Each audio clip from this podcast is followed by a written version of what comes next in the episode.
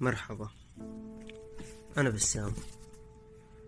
اليوم واحد وعشرين مارس عشرين عشرين.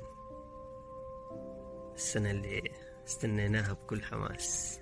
أوه. عشرين عشرين. سنة مميزة. ما أدري ليش البشر يحبوا التميز. ما علينا. بسجل الفويس هذا ضمن مشروع أطلقته أمس. عشرين مارس. عشرين عشرين. نعم. على مدونتي آي نواب دوت نت. راح أترك الرابط في الوصف. فكرة المشروع تدوين وتأريخ جماعي. لحدث طبعا تاريخي في تاريخ البشرية حاصل اليوم. هو فيروس كورونا.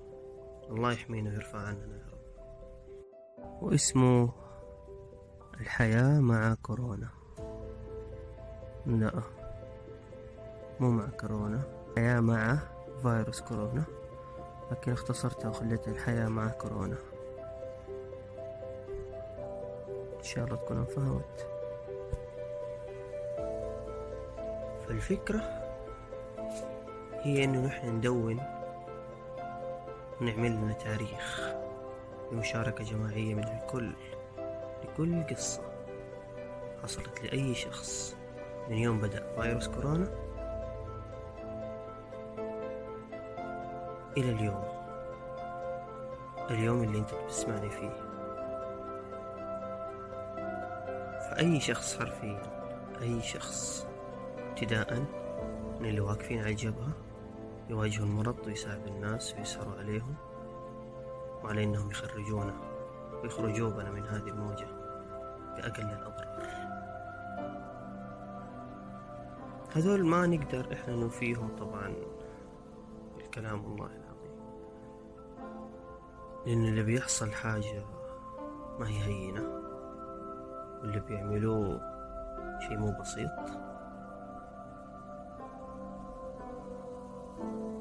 فلعلهم يشاركونا بعد ما تنتهي الأزمة إن شاء الله. إنهم مو فاضيين دحين. وانتهاء بي أنا المتكي في البيت بكل أمان في ظل سقف غرفتي. ما أدري عن أي شيء حاصل برا. بس بشارك الوطن بطولة عظيمة تاريخية بالنجس البيت. التاريخ مو التأريخ التاريخ اللي هو تسجيل الأحداث التاريخية عادة. ما نعرفه إلا في الكتب ولا الناس اللي سبقونا وكتبوا وسجلوا. لما نسمع والله زمان حصل زمان صار زمان فلان قال. وعنده أدلة وعنده براهين وعنده شهود. هو كان عايش في لحظة زي هذه اللحظات. تاريخ حدث مهم تاريخي يستاهلوا الأجيال اللي بعدنا.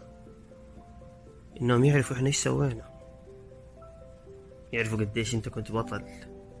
أنت متكي في البيت. فكل أحد ممكن يشارك لأن كل أحد عنده تاريخ عندي إيمان كامل إن كل أحد عنده حق إنه يعبر عن مشاعره تجاه التاريخ والحياة اللي عاشها فشاركني. أرفع جوالك زيي سجل. بدون أي مايك احترافي ولا برامج صوتية ولا. وتوتو برا بيزعق كالعادة. سجل أكثر قصة أو مشاعر لا زالت عالقة في بالك من بداية الأزمة لنا اليوم. وقل لي إيش تتوقع حتكون النهاية لهذه الأزمة؟